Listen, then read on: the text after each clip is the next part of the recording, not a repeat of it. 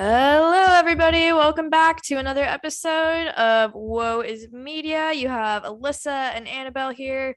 We're ready to jump back into what happened in the world of media this week. Alyssa, how you doing and what have you got for us?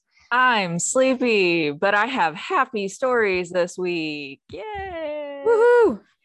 So, obviously, the biggest thing on everybody's lips is actually an update story for us. We're going to be talking about Britney Spears' life after conservativeship. If I remember Yes. correctly, this was the first ever story I talked about on the podcast. So it was hit me GM one more time. full circle, baby.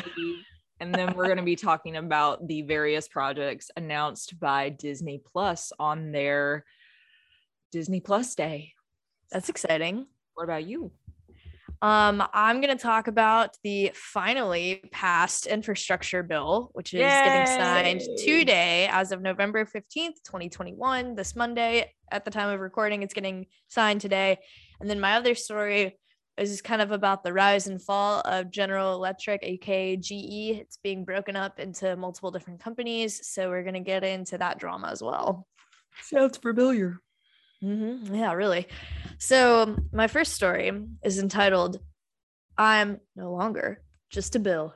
Alyssa and I are big fans of Schoolhouse Rock on this podcast. Love Schoolhouse Rock. and I'm Just a Bill is iconic. So, um, but yeah, so the bipartisan infrastructure bill has finally passed through both chambers of Congress, the House of Representatives, and the Senate. This was a long time coming. I think I talked about this probably 10 episodes ago It's been a while. if not longer, when it was still in development and talking about like what all went into it. But they've finally been able to get something that enough people can agree on. It passed 69 to 30 in the Senate. I don't know who the one missing voter was. I couldn't find that. Um, they don't matter anyway. it doesn't matter. Yeah, it, it- that's that's definitely a majority, so not an issue there. Um, in the Senate with 19 Republican votes, including, which I was surprised to read this, uh, Senate Minority Leader Mitch McConnell. Ew. I feel like he never agrees with them on anything. So I was shocked that he decided to, you know, throw a yes vote on this, Yeah. As well as all 50 Democrats. So whoever did not vote on this, I guess, is a Republican. I'm not sure who it was. But um, the bill also cleared the House on November 5th, passing 228 votes to 206 votes. And it will be signed today by President Biden in a big bipartisan ceremony where there will be a bunch of members of Congress from both sides of the aisle to kind of celebrate. Oh, we finally like got our ish together and you know sign this and pass something and overcame our differences. But like, did they really though? No. And we're No. gonna get into it. Um, so it's a one trillion dollar bill, which is significantly lower than it was originally supposed to be. It was supposed to be much higher in like the three trillion range. Um, and 550 billion of the one trillion dollars will be invested into new public works spending. And that's you know an upgrade from what was expected in terms of federal investment. So that's that's definitely a positive. Um, but highlights of the bill include and sorry before I get into this, I know like me reading numbers is not the most interesting, but it'll be I 100 love it. my biggest fan thank you um so the 1 trillion will include 110 billion for roads and bridges which we desperately need there are potholes everywhere um 66 billion for passenger and freight rail a lot of this i believe about 50 billion is going straight to amtrak and amtrak is like over the moon because this is the most money they've ever gotten from anybody Thanks to Joe Biden because he uses Amtrak. because he uses time. Amtrak. Yeah, that's his thing. He's a big railroad guy. Um, and they're Mhm. gonna add like a bunch of routes for things like LA to Vegas, where there aren't already things where there are already are not already routes. Excuse me, I can't talk this morning. Um, but yeah, things like that. So hopefully they will have Amtrak will be a more viable option for most people now with extra money that they can put in to expand their routes. 65 billion for broadband in rural areas. We want our friends in the country to be able to stream our podcast along with other things. like let's Mhm. let's get these people online. Um this is one I know will hit close to home for Alyssa. 65 billion for power and grid updates. State of Texas desperately needs. Oh, honey. The state of Texas also needs those roads because ever since I moved here, I have had tire trouble like nobody's business. Oh, like when I? Yeah, I like there was a time when I was living in the previous city where I lost like two tires in the matter of like three weeks because of how terrible the roads are here. Wow, I'm sorry. That's Yeah. uh, that is unfortunate. That's why I'm like, anyone who lives in the state of Texas and does not believe in this infrastructure bill, you can, in my opinion, go to hell because the state desperately needs it. I mean, every everybody. I mean, if Mitch McConnell can get behind it, like, Yeah. come on. Exactly. I feel like you should be able to get behind it. Um, so 55 billion for water, uh, also necessary. We need to be hydrated. Yes. 39.2 billion for public transit. So I guess non-trains, things like buses and local like subways and things like that, also important. And 25 billion for airports. There's more of a breakdown, but these are kind of the big dollar categories I wanted to highlight. So how is this getting paid for? So mostly it's going to be coming from a repurposing of unused COVID relief, which I guess is good that all of that relief was not necessary. They overfunded it and now they can use that money into other things so they don't have to do like a huge, you know, tax increase on anybody, which Win-win. is a positive thing. Um and there's also something involved in here and this is a little funky, so bear with me. Um, they're going to include a cryptocurrency tax reporting requirement. Oh. So this is kind of the first like legislation that involves cryptocurrency. It's not really something Congress has kind of delved into. It's not highly regulated. That's why a lot of people either A are enjoying it because it's not regulated, or B, they're staying away from it because they think it's subject to more regulation down the line Mhm. um regardless of what your stance on crypto is um what is going to happen here is it, it basically expands the definition of a crypto broker for irs purposes. So there's going to be more taxes collected. It'll close kind of the crypto tax gap because a lot of like transactions are going on in the cryptocurrency world that are not being taxed for capital gains or income or anything like that. So this will Mhm. kind of help with that a little bit. So the money from those taxes will go into the infrastructure if that makes sense. Mhm. kind of I- granular Did I tell you that recently when I went to the movies that like crypto is advertising in movie theaters now? really no Yeah. i didn't know that There's like this whole commercial with Matt Damon and he's like walking through this like space place and he's like fortune favors the bold in history. And then it's just like crypto. And it and you can tell when every when the logo pops up everybody in the theater is like what in the world is going on here? Like it's weird. I do i have noticed that they they like cryptocurrencies and like you know etfs that trade crypto and stuff like that they've been advertising heavily with a lot of celebrities. Like tom brady is a spokesman for one of them um, matt james the former bachelor is one. It's is funky to me. They're really i guess trying to become more mainstream and get it out there but it's hard because a lot of people just don't understand it. Yeah. And um it seems kind of sketchy and you know it's it doesn't have to be that way but it's just not widely understood i don't think but correct. discussions for another day. But yes, Yes. that's interesting. They're uh, advertising in movie theaters. So back to infrastructure none of the intended social spending that was supposed to be wrapped up in this bill is going to be included because congress sucks and they can't agree on anything. Um not to sound bitter but like they they literally just it was constant quibbling and you Mhm. know months later here we are finally with the passed bill but they could only get it done if they took out all of the social spending. And they took it out because republicans say that it does not belong in a traditional infrastructure bill. They say that it has to go to like hard things like you know bridges and roads and water whereas progressives they didn't necessarily agree with it either because they didn't think it was enough money so Mhm. ultimately the same opinion but two very different sides of the spectrum in terms of the social spending Yeah. so that I guess is going to get wrapped up into an additional bill that we will talk about in a second here. But with this infrastructure bill, the White House says that the bill will not add to inflationary pressures that the economy is currently experiencing. So that is hopefully a good thing there because we Mhm. know inflation is a little bit rough right now. correct So Biden and the House of Representatives are currently working to get support on something called a Build Back Better bill. Say that five times fast.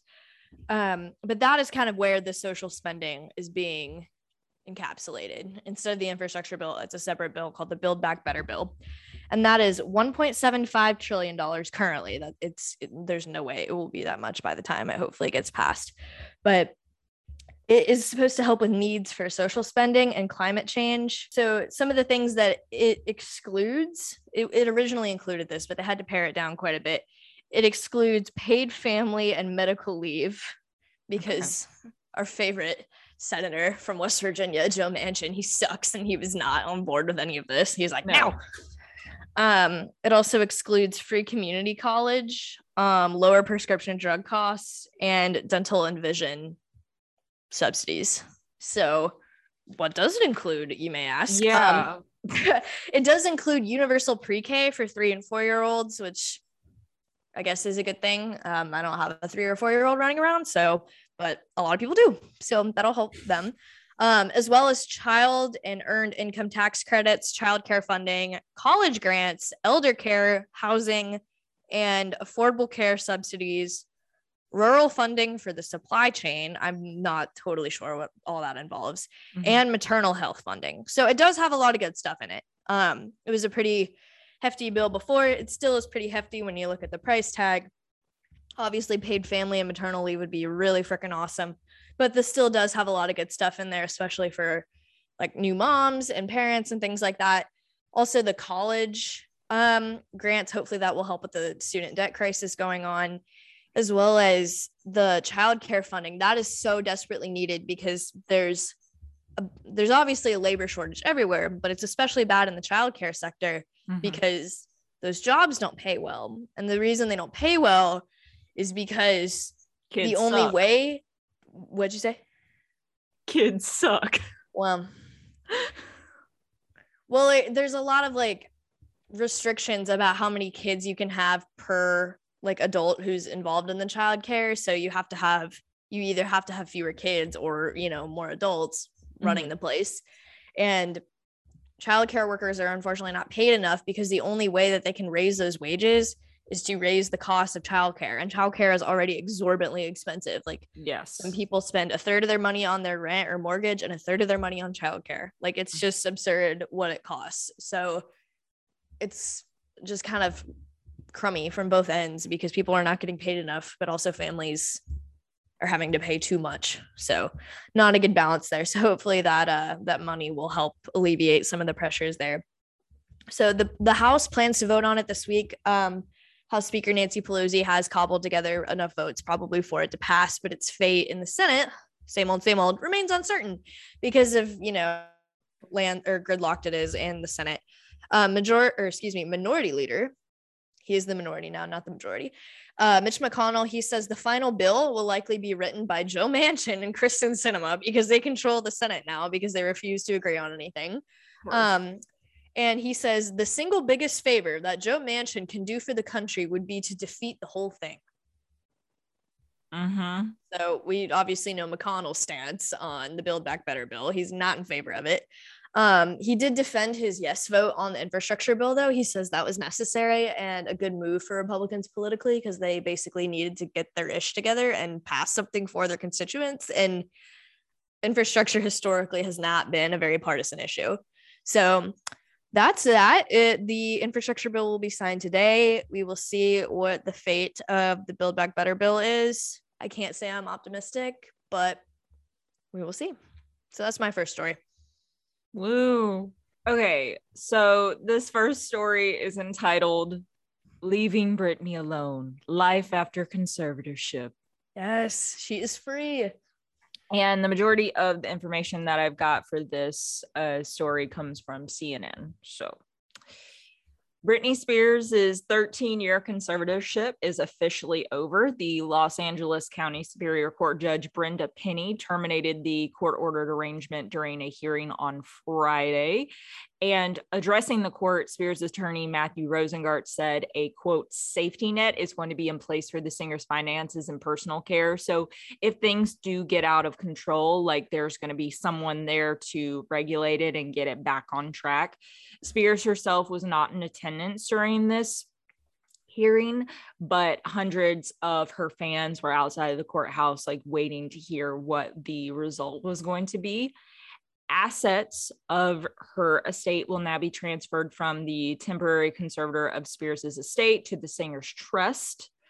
And a medical evaluation will not be required for Spears, according to the judge, which is cool because, you know, 13 years, there's a lot of time to do a medical evaluation. And I don't see why we need to do one now.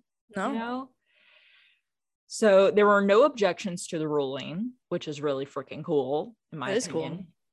Seems like a lot of people are on her side. Um, the next court dates are scheduled for December 8th and January 19th, when a petition for the substituted judgment will be discussed. And I should have looked into what that means, but I guess it just means like a second second opinion on the matter, like with Mhm. someone who knows her personally. I believe that's what it means. Um, Friday's court victory for Britney Spears comes after a tumultuous legal battle battle with her father, Jamie, who was suspended as her conservator last month. He had held the role since 2008 and oversaw her finances and medical decisions. The two faced off in court multiple times over the past year, but things reached a tipping point during two emotional testimonies given by the singer over the summer. Pretty sure many many who follow this case can remember her talking about how she pretty much felt like she was in prison for these past 13 years. She's not been able to do anything basically. Like she talked about wanting to possibly have another child, and that Yeah. was And remove the IUD. right? Yes. Yeah. She had like, I don't want to call it a court appointed, but she had an IUD that was not decided upon by herself, placed into her body, which I think is disgusting. I uh, agree. Like women should be able to make their own medical decisions. Anybody should be able to make their own medical decisions. Especially when she's almost 40 years old. Like she's literally 39. Yeah. Like what the hell? And a lot of people obviously learned about this whole shebang from the documentary Framing Britney Spears. I learned a lot more about it than I had ever known from the documentary. Like, especially the thing that made me the most upset about the documentary is it seems from what was said that her father never really had a role in her life up Right. until this conservatorship was put in place. Like she always she and the people around her in the documentary always refer to her mother being around but never her father. Like it Mhm. seemed like he was pretty much in it for the money. Like he would only show up when a check was involved We love that. Yeah. So the fact of that and i'm not going to sit here and say that her mother is completely innocent in this either because i believe there's going to be something involving her mother involved in these next few court hearings too. So there's that. Um once again spears pleaded with the judge to end the conservatorship calling it abusive. She also alleged that over the years she was forced to perform use birth control and take medication against her will like we talked about and once again, this is a case that's very far from over.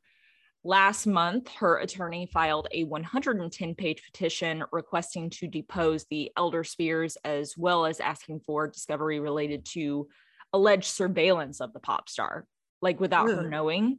Like being followed Yeah. Mhm. or watched, I guess. Yes.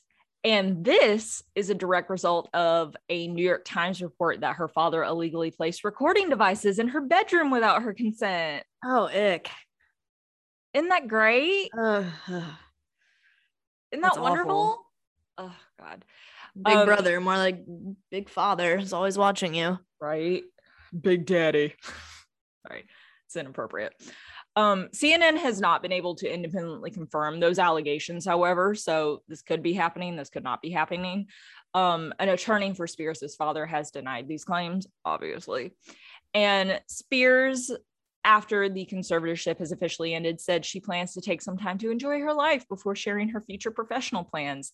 She is engaged to her longtime partner, Sam Asghari, As- Mhm. Ashgari, I believe, and said in a recent social media post that she feels she has, quote, a lot of healing to do, which is really exciting because now that you don't have these, you know, metaphorical and literal eyes on you at all times, you can, you know, step away from it. And that's what that's what I wanted to say with the title of my story is, you know, if you're a fan of Britney Spears, in these next few like months or so or weeks whatever you know how long it takes for her to quote unquote heal um leave her alone let her do her thing yeah. you know um if if in fact you know you live in los angeles or wherever she calls like a permanent home and you see her leave her alone don't approach her like celebrities are people too and just yeah. because you are in the public eye doesn't mean that you forego your right to privacy right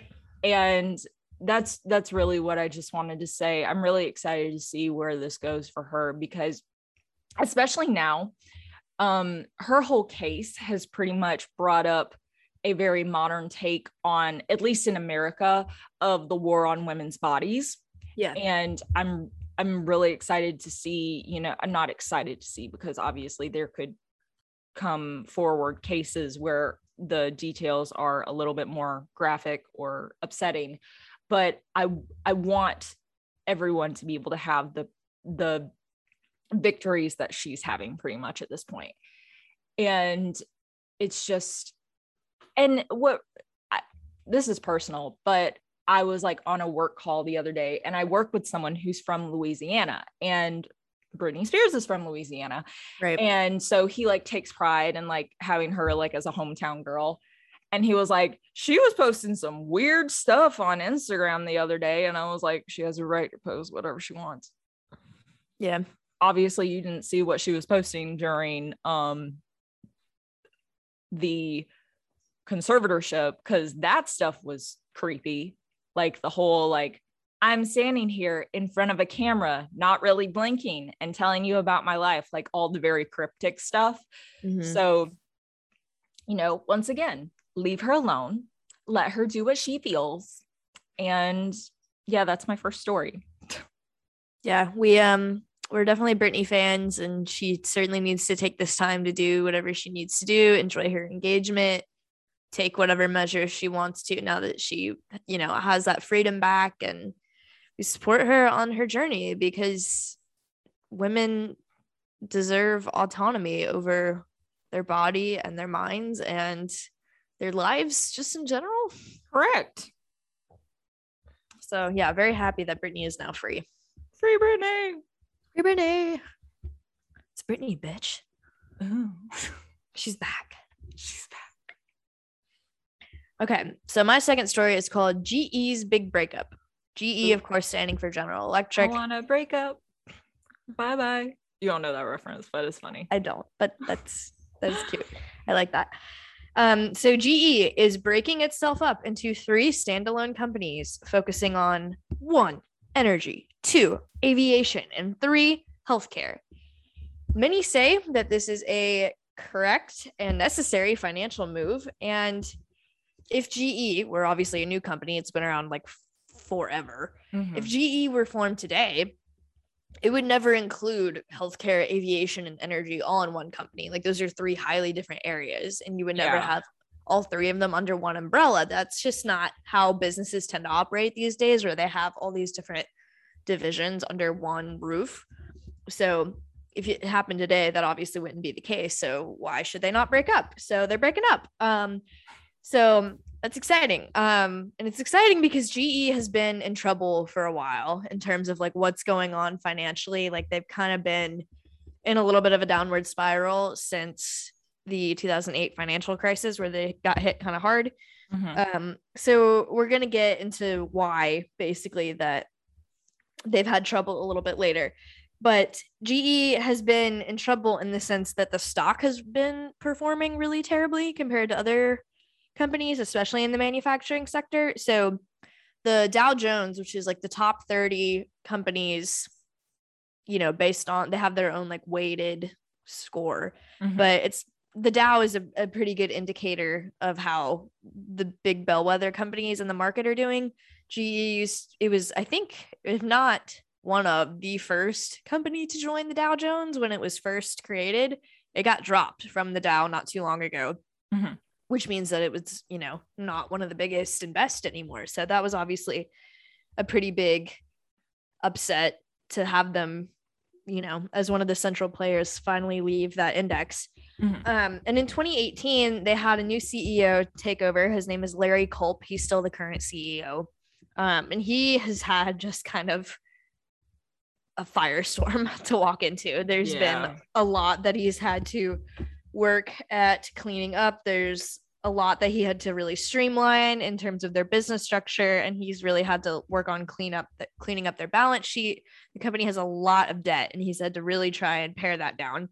So, with this move with the breakup, their goal is to spin off the healthcare company and their assets by early 2023 and the energy division by early 2024. And the current GE as it stands, which will keep the name General Electric, that will focus on aviation. Now, I think that's a little silly for the aviation division to keep the General Electric name and not the energy division. Yeah. It just seems like a misnomer to me, but whatever. I'm not I'm not in charge. That was Larry Culp's decision and his board, I'm sure.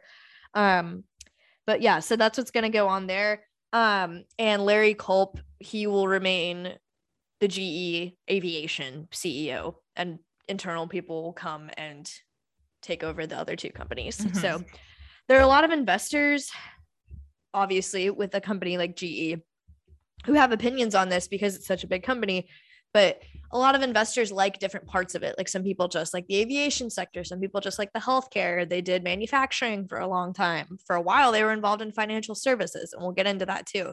And sometimes there are a lot of investors who like just want to focus on specific types of companies like in one sector of the economy or maybe really like i don't know like the leadership in one division or something like that but it's very rare for one type of investor to enjoy and really benefit from like the entire GE name and everything that's under their portfolio. So it is definitely a good thing for them to break up so they can better serve investors as well as customers because they're sort of like a jack of all trades and a master of none in a lot of ways. Mhm. So on this news, the stock rose 2.65%. So that is exciting for GE. Um, kind of with the spinoff here, GE, like the aviation part that is going to keep the GE name, they are going to own a 19.9% stake in the healthcare spinoff. And the spinoffs are going to basically help GE improve their liquidity because they don't have a lot of cash on hand right now. Um, it will help their cash flow management because right now they're not, they're just kind of bleeding money and not necessarily being profitable from their operations. And it will lower their debt obligations, which is also a good thing to kind of have less that they're owing out to banks. Um, and basically, with this big breakup, it's sort of signaling the end of the conglomerate holding company business. Like, bigger is not necessarily always better. If you have all these very different businesses under your umbrella, are you really like that good at anything? It's just hard to dedicate a lot of assets and people and Mhm. time into so many highly different areas of business. So, if you think about like other big conglomerate holding companies, the two that I think of are Berkshire Hathaway and Disney. Yeah. So Disney is obviously entertainment, but they have they own two sports teams. Did you know that? Disney does? Yeah, they own the LA Angels and the Anaheim Ducks, which is an NHL team. Oh, well, I knew about the Ducks because the Mighty Ducks Yeah. references, but I didn't know about the Angels. Interesting. The Ducks are the only major franchise or major sports franchise that is named after a Disney movie. Mm. But yeah, they obviously have Disney owns like ABC and ESPN, so like the cable kind of traditional networks. They obviously own all the Disney theme parks, the Disney movie studios, Marvel, all that. So that's a massive conglomerate. Um, so if Disney, you know, struggles going forward, it'll be interesting to see if they do a breakup. Mhm. And then the other big one would be Berkshire Hathaway, which is run by the uh the king Midas, Warren Buffett. oh, Um, yeah. Berkshire Hathaway has like, I mean, they have like real estate.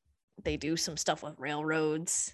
They have invested in, invested in Pampered Chef, which is a multi-level marketing company, which I cannot get behind. Mhm. Um, but their Class A stock is like one of the most expensive stocks, if not the most expensive stock on the market right now. It's hundreds of thousands of dollars for one share. Oh. Um, but anyway, it'll be interesting to see if GE being broken up is sort of an indicator of what's to come for these other major companies that have so much under their umbrella. So basically, like, how did GE get to this point where they needed to break up? Like, how did they fall apart? yeah. So we'll get into it. The stock basically has been underperforming the market for like the last 20 years, which is not good. I mean, if especially if you were on the Dow and you're invested in greater index funds that include like the S&P and the Dow Jones, you're like, "Well, what the heck, G? Like you're costing me money here." Mhm. And you know, they did. So it has lost 2% annually since 2009, which is not good. So it's definitely been having problems. Um so in around 2008 2009 era um ceo jack welch he oh excuse me jack welch was the ceo in the early 2000s so he became oh my gosh i can't read my notes today he was ceo in the 90s Yes. sorry jack welch ceo in the 90s and the man was a legend i mean he turned ge into just this behemoth of a company absolutely Behemoth? massive. behemoth yeah what Behemoth? oh i always thought it was behemoth i didn't realize it was behemoth my bad It's cute. I loved it.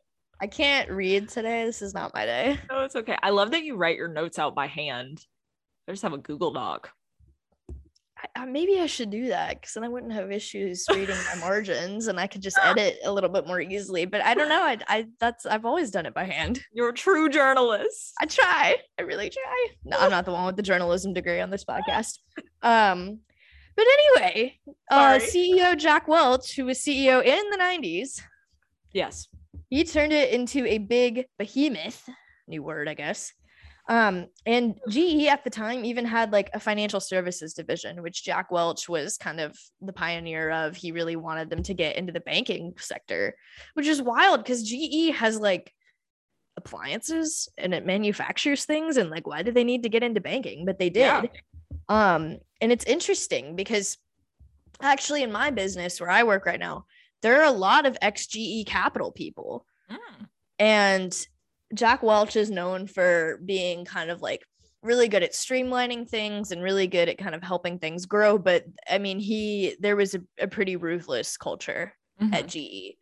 I mean, I work pretty closely with someone who used to work there, and he said that every year they would evaluate all of their salespeople, and the bottom third, in terms of producers, would get fired. Hmm. So they would lay off a third of their sales force every year How fun. for not performing. So, and Jack Welch really took it to big heights up until 2000. That was kind of when it peaked. And in 2001, Jack Welch retired because, you know, old man. So after he retired, there was pretty much a big stock slide that wiped out half a trillion dollars in shareholder value. So $500 billion just absolutely gone from their shareholders. So following Jack Welch, CEO John Flannery and CEO Jeffrey Immelt, they have not been able to really kind of right the ship. Look at all these J's John, Jeffrey, Jack, All the white men. all the white men. And now we have another white man named Larry. Larry. Larry, who's in charge, but at least it's not a J. Um, and none of these people have really been able to right the ship. Like GE has a tremendous amount of leverage, leverage meaning debt on their balance sheet that they have not really been able to pay off. Um, and they began to seriously struggle during the Great Recession in 08 and 09 because it proved to be a company that just had way too much going on. They were overstretched, they were bloated, they could not do it. Like when the Mhm. economy is really shaken up like that and kind of the the tide is lifting all the boats you can really kind of see the cracks in companies and it, it was you know proof that ge just had too much going on and they were obviously hit really hard by covid as a lot of companies were. Mhm. but you know covid was a problem for them because a lot of their money comes from their aircraft division and they build aircraft engines for boeing and airbus. And because planes were not really flying at the beginning of covid there was no demand for additional aircraft engines so that segment lost a lot of money with covid.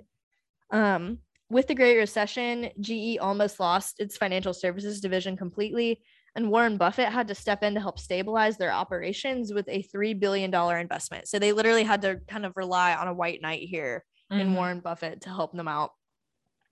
And this, with all that going on, they had to divest a lot of their divisions. So GE used to own NBC Universal. Did you know that? No, I didn't.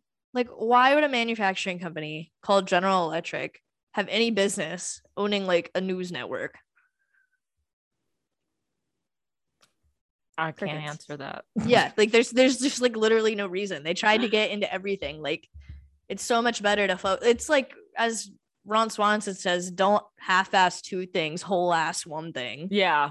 ge was like fraction assing a lot of things they were not whole assing anything that's probably the best way to kind of describe this breakup honestly is that they finally decided to whole ass one thing Okay. sorry for all the asses but I love that.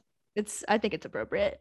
So they had to divest NBC Universal, GE Plastics, GE Water, GE Appliances, and GE Capital, which was their financial services division. So since taking over as CEO in 20, Larry Culp has made some pretty big money moves. He has cut debt in half and he has sold off stakes in a lot of subsidiaries that are not related to the core GE business. So he's really worked on getting that portfolio down to their big three areas that they want to focus on, which are the aviation, the healthcare, and the energy, which they're going to split off. So, and he's been pretty good about raising money and getting kind of the cash back up to how it is. Um, so, and as of 2021, profit margins have recovered, free cash flow has become positive again, and the healthcare division has acquired ultrasound maker BK Medical, which is basically you know they make ultrasound equipment. So the healthcare division they're not like a hospital network or a bunch of doctors or anything like that or insurance or anything. What they do is they make medical devices. Mm-hmm. so that's it was appropriate for them to buy like an ultrasound manufacturer company. Wall street was a big fan of this to help the stock go up 5% so Mhm. yeah they're uh, in the next couple of years the big ge will be no more. We'll have to see what if those other divisions that are not part of the aviation business that is keeping the ge name we'll have to see if those end up being publicly traded we'll have to see who is going to take over those in terms of leadership Mhm. but yeah that's kind of the end of an era it's a little bit sad but it's also definitely for the best Woo. woo All right. So now is time for my longer story of the week, and that is Disney Plus profits. Get it? i it? like it Thank you. And the majority of the information in this story I got from Variety and Polygon. Now, i have a quick question before you start correct. Yes. Um, Disney Plus, they did terrible this quarter. Like they didn't add hardly any new subscribers. They've kind of hit their peak. Well, maybe that's why there's so many uh projects on this list. Yeah, they're trying to entice people to join. Yeah, it, it's like as the pandemic is over, it's not over, but like as people are spending less time at home watching TV, they're not subscribing to new services. also um so the first sentence that i have is to celebrate its second anniversary disney plus hosted its disney plus day full of announcements and trailers of upcoming projects reminiscent of its parent company's biennial d23 expo so disney plus day has never been a thing until now so it most likely is just a ploy to get people more interested in the content of the streaming platform so Marketing stunt. Yeah. yeah so good on you for knowing that because i didn't so i don't have any other information other than just the titles and we're going to go one by one and there's a lot. So we're not going to talk like about each of them in depth but we can just comment as we will. This first one i know annabelle is just itching to see. It's it's her favorite favorite thing in the whole world and that is the new disney plus series obi-wan kenobi I'm very indifferent to Star Wars. Yeah, Annabelle was does 100% about Star Star Wars. Total sarcasm on Alyssa's part. So Ewan McGregor, who famously played Obi-Wan Kenobi, and director Deborah Chow shared an exclusive look at the series with behind-the-scenes footage and new concept art of Obi-Wan Kenobi and Darth Vader facing off. The series hits Disney Plus in 2022. No word on what month of the year, but during the year you can look forward to that.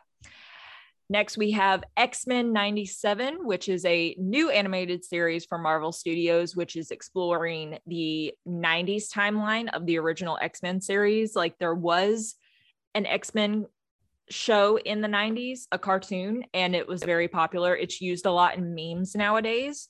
So I believe it's going to be kind of like a revival of that art style, if that Mhm. makes sense.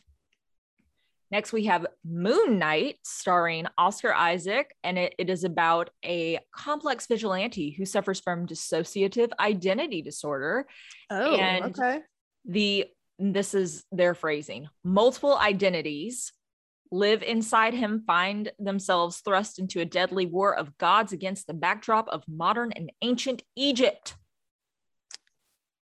That could be kind of hairy trying to do a TV show about dissociative identity disorder. Yeah, I haven't looked into how people feel about it yet, but I I do know Moon Knight has been thrown around like a lot after Disney Plus Day, like that's the main one people are talking about. So we could assume that um pe- people have things to say about it. Um that is also coming in 2022, no word on what month. Next we have She-Hulk and Tatiana Maslany stars as Jennifer Walters, a lawyer who specializes in superhuman oriented legal cases, which I think All is right. like really cool because it kind of harkens back to like The Incredibles, like the beginning of The Incredibles, where people were suing the superheroes and whatnot. So I thought that was an interesting take on it. Mark Ruffalo and Tim Roth will return as Hulk and Abomination in the series coming in 2022. Miss Marvel, which stars Iman Vellani as Kamala, Kamala, Kamala, the the the vice president of the United States. I always have to ask now because I'm like, is it Kamala or Kamala? Khan, a 16 year old Pakistani American who's an artist, gamer, and huge fan of Captain Marvel. Marvel, Marvel, Margle. Margle. Uh, Kamala has always struggled to find her place in the world until she gets superpowers like the hero she's always looked up to. Yay. A lot of this is Marvel related, so bear with me. Agatha, House of Harkness. Does that ring a bell? House of Harkness. yeah, does that ring a bell at all? All I can think of is the Christmas Carol, Hark the Herald Angels sing. Well, damn. Okay. You Sorry. Annabelle obviously didn't watch WandaVision because I did um, not. Agatha Harkness, uh, spoiler alert, is one of the main evil people in WandaVision. Kathryn Hahn returns in the spinoff series with Jac Schaeffer returning as head writer. So something to look forward to if you enjoyed WandaVision. Spider-Man Freshman Year is a new animated series following Peter Parker on his way to becoming Spider-Man in the MCU with a style that celebrates the character's early comic book roots. Let's see. Echo, which will introduce Al- Alaqua, Al- Alaqua Cox as the character Maya Lopez, aka Echo, a deaf Native American hero who will get her own Disney Plus series in the so they've announced Hawkeye as its own series. So it sounds like Maya Lopez and Echo are going to be introduced in that series before getting their own series. okay. And I'm here for a Native American hero, and even even at that, and a deaf Native American hero. That's Yeah, that's awesome. really cool. Marvel Zombies is a new animated series reimagining the Marvel universe with new heroes battling against an ever spreading zombie scourge. So, like The Walking Dead meets MCU. Womp womp. Womp womp. Ironheart stars Dominique Thorne as Riri Williams, a genius inventor who creates the most advanced suit of armor since Iron Man. Ooh. I'm I'm sorry. I just I'm not I want I don't really want, but I just I cannot get into Marvel. I it, there's there's too many movies. There are, there's a lot. I watched one on Friday and I was like, Which one did you watch? um Shang Li Shang-Chi, bitch. Shang-Chi, Sorry. thank you. I mean the the um the Chinese cultural infusions into it were cool. And Awkwafina is obviously fun and she's you know a star in that movie but I I don't know. It was very long and there was some plot holes and the the special effects looked cheesy to me. I was not a fan. Our friend Hannah asked me the other day, she was like, What's your comfort Marvel movie? And I was like, I enjoy Marvel movies, but I'm not going to go out of my way to watch them. So when she asked Right. me that question, I was like, Uh, I don't really have one. So, Yeah. I'm- But I, an always like hearing that about all. yeah, I always like hearing about like new releases, so that's why I did this. And we're almost done with the Marvel moment.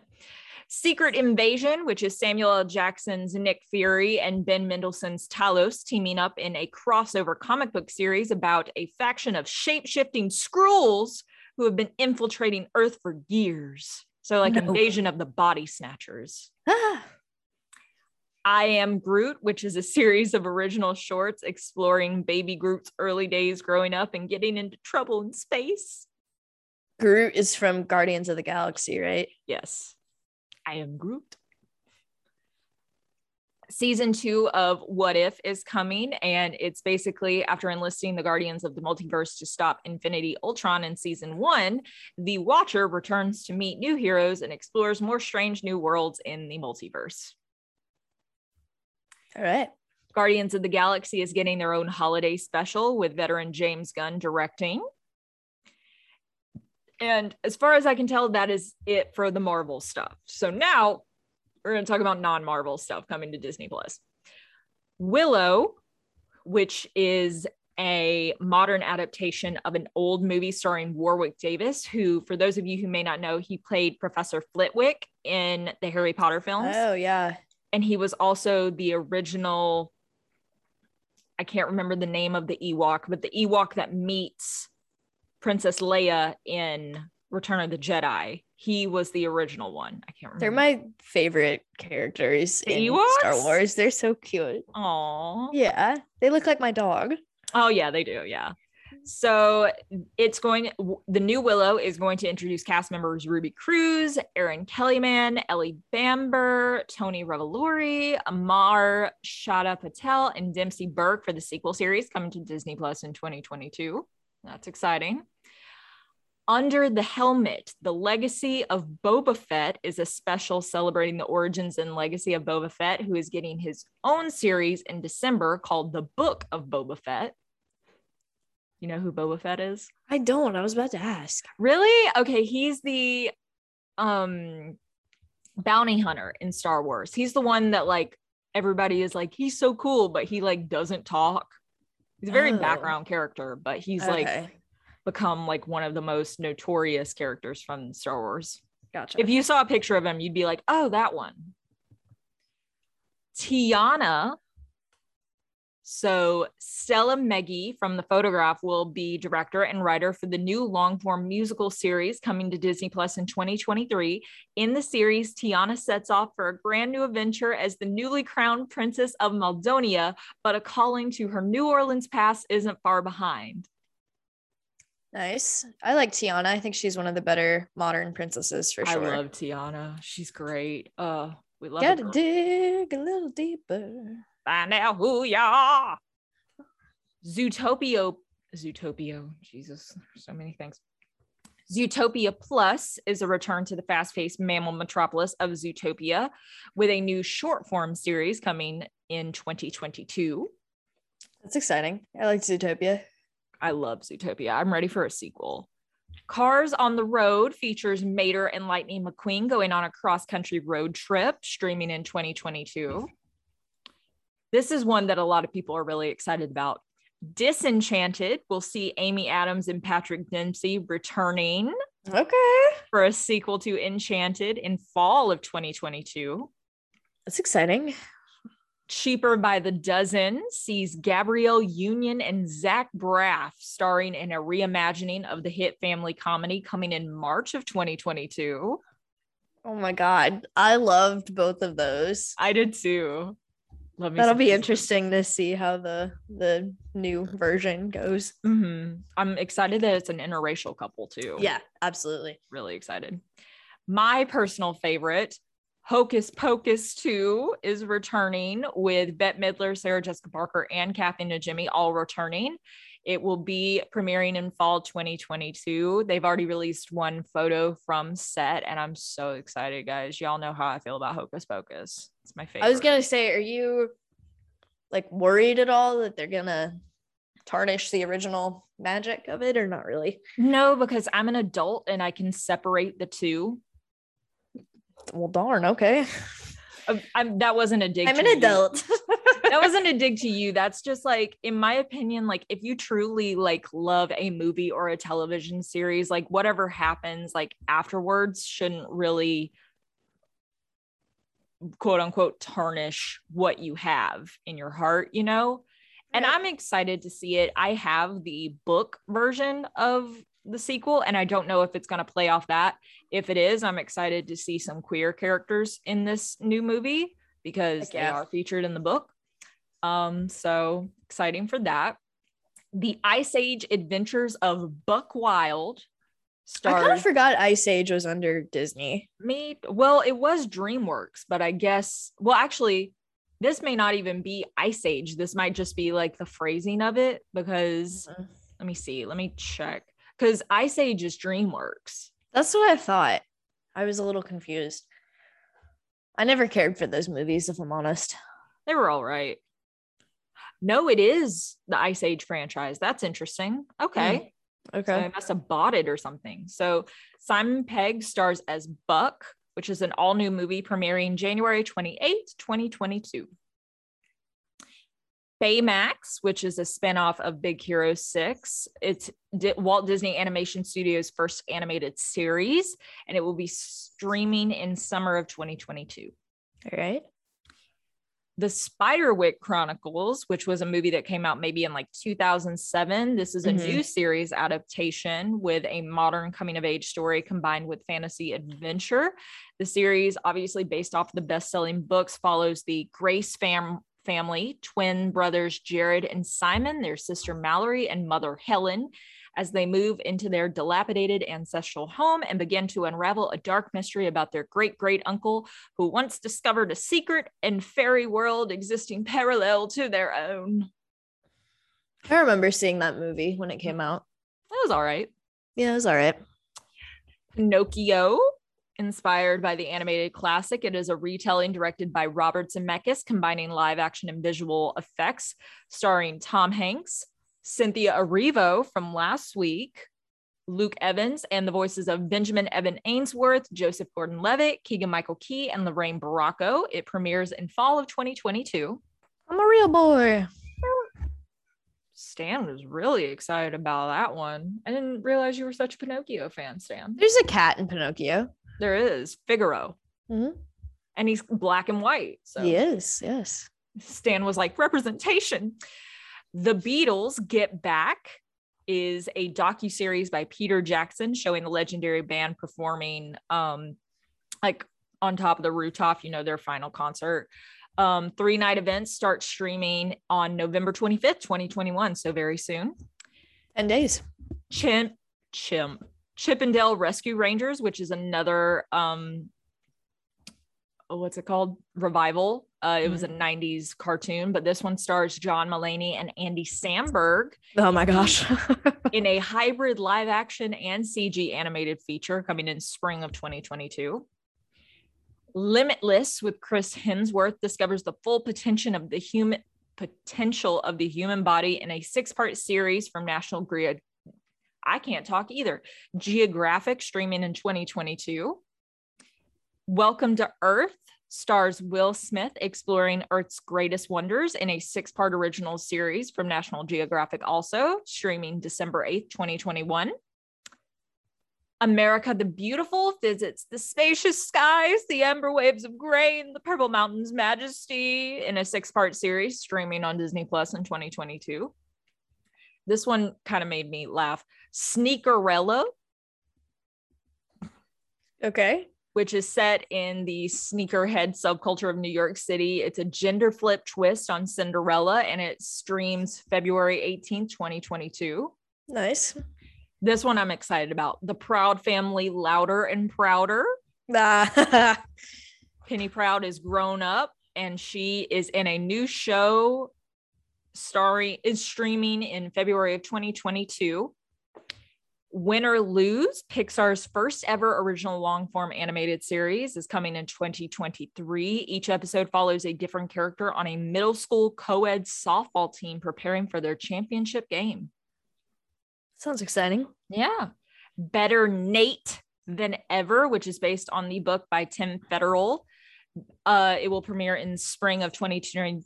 20 spring 2022 the comedy adventure stars aria brooks joshua bassett michelle federer and introduces rueby wood as nate with norbert leo butz and lisa kudrow. What a name.